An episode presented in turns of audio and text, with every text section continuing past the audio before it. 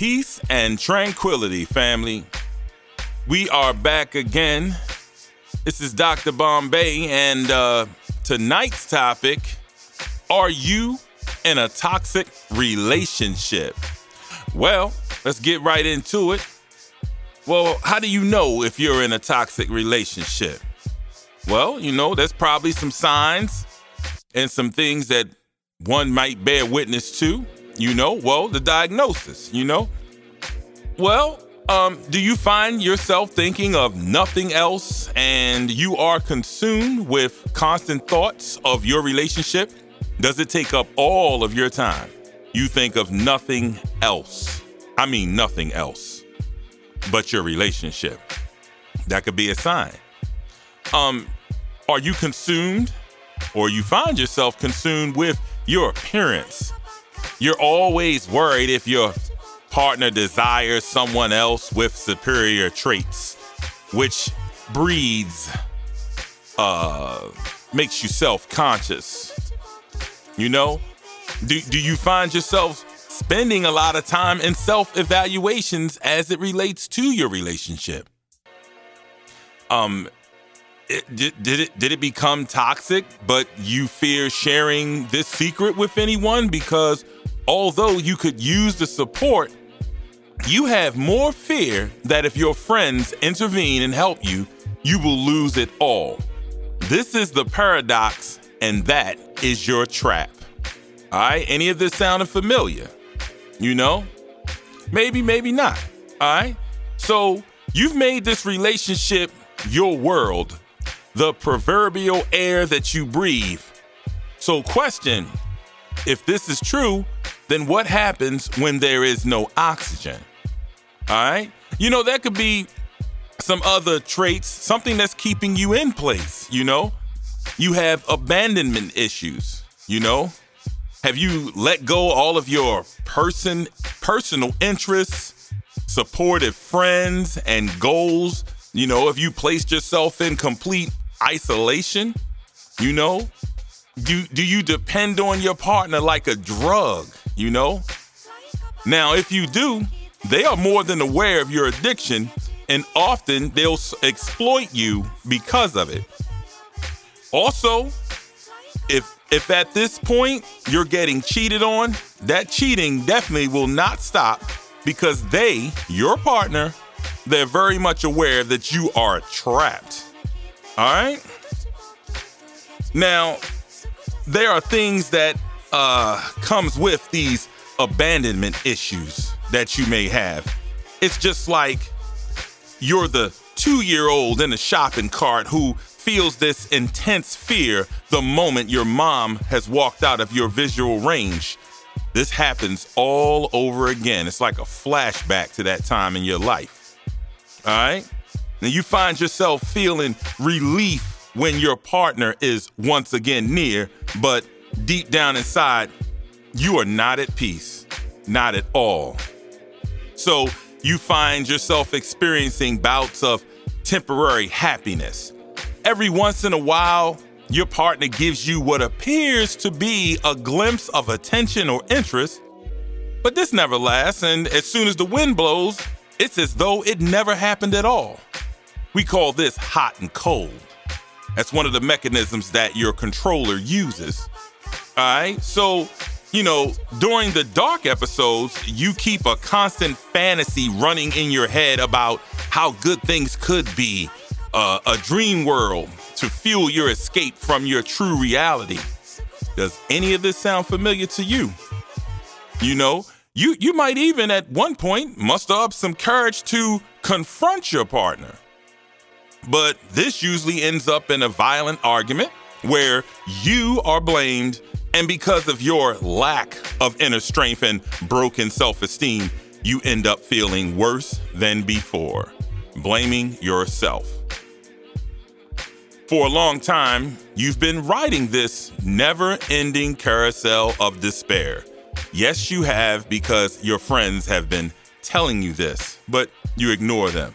So, what might be a few sub traits associated with your dilemma? Um, are, are you emotionally drained? You no longer have trust. there's this persisting anger inside that's just eating at you? You know, does your partner render constant judgment upon you? You know, they tell you they can't depend on you, you're not reliable. You're probably dealing with a chronic narcissist. You you know it's him or her. You know it's true. All right, so the question that I and your family and your friends and some of your coworkers who you've shared this with in the lunchroom, they want to know. We have a burning question, and that is why do you stay? Well, it could be uh, sympathy. You feel sorry for your partner, even if they are abusive. Um, you have an addiction to them. You've developed a mental or even a biochemical attachment to your partner. It's like a drug you can't live without. Or could it be familiarity? I've seen this one. You know, I, I, it's been a long time. What we've been together. What of a choice do I have? You know, you feel defeated and you have a fear of starting over. I, I even heard some say, "Well, I know what I'm dealing with, so I, I don't want to begin anew." Right? Or you're in a holding pattern. You've been in this for so long and codependent that you don't even remember how to function as an individual. Completely case of amnesia or complete case. All right? Now, what if you just got into something and you're wondering, how can I prevent myself from heading down that road? Or what should I be looking for? What are the signs?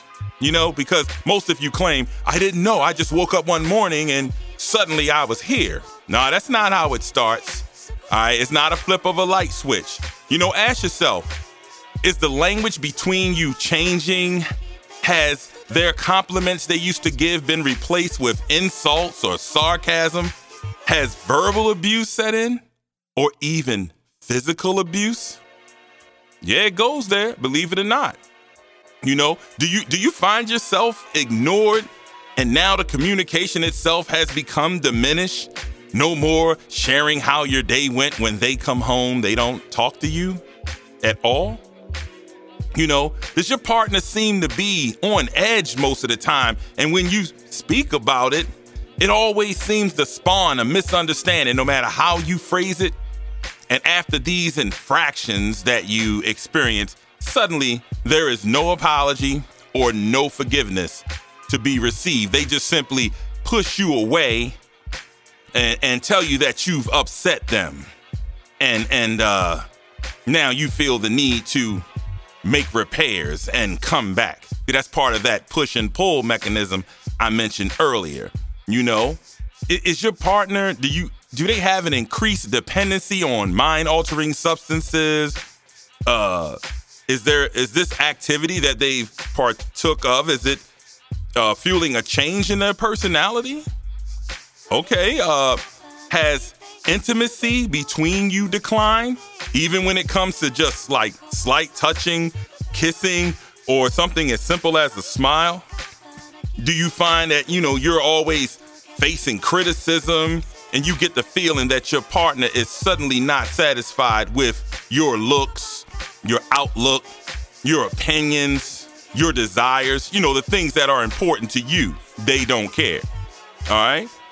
Are they are they becoming more dominant when it concerns major decisions about the relationship?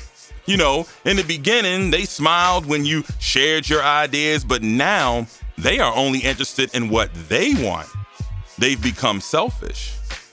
Is your partner becoming, you know, more controlling, insecure, and jealous? They no longer seem to trust you. Um, you need their permission for everything that you do now. You know, they have a hand in it, all of your activity.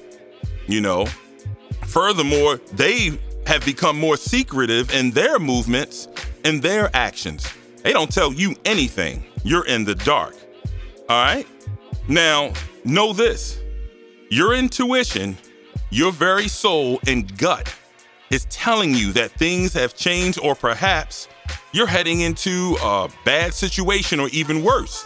So, yes, your intuition is usually the first thing that zeroes right in, that spider sense. All right, so what does one do? How do you get out of it? How do you escape?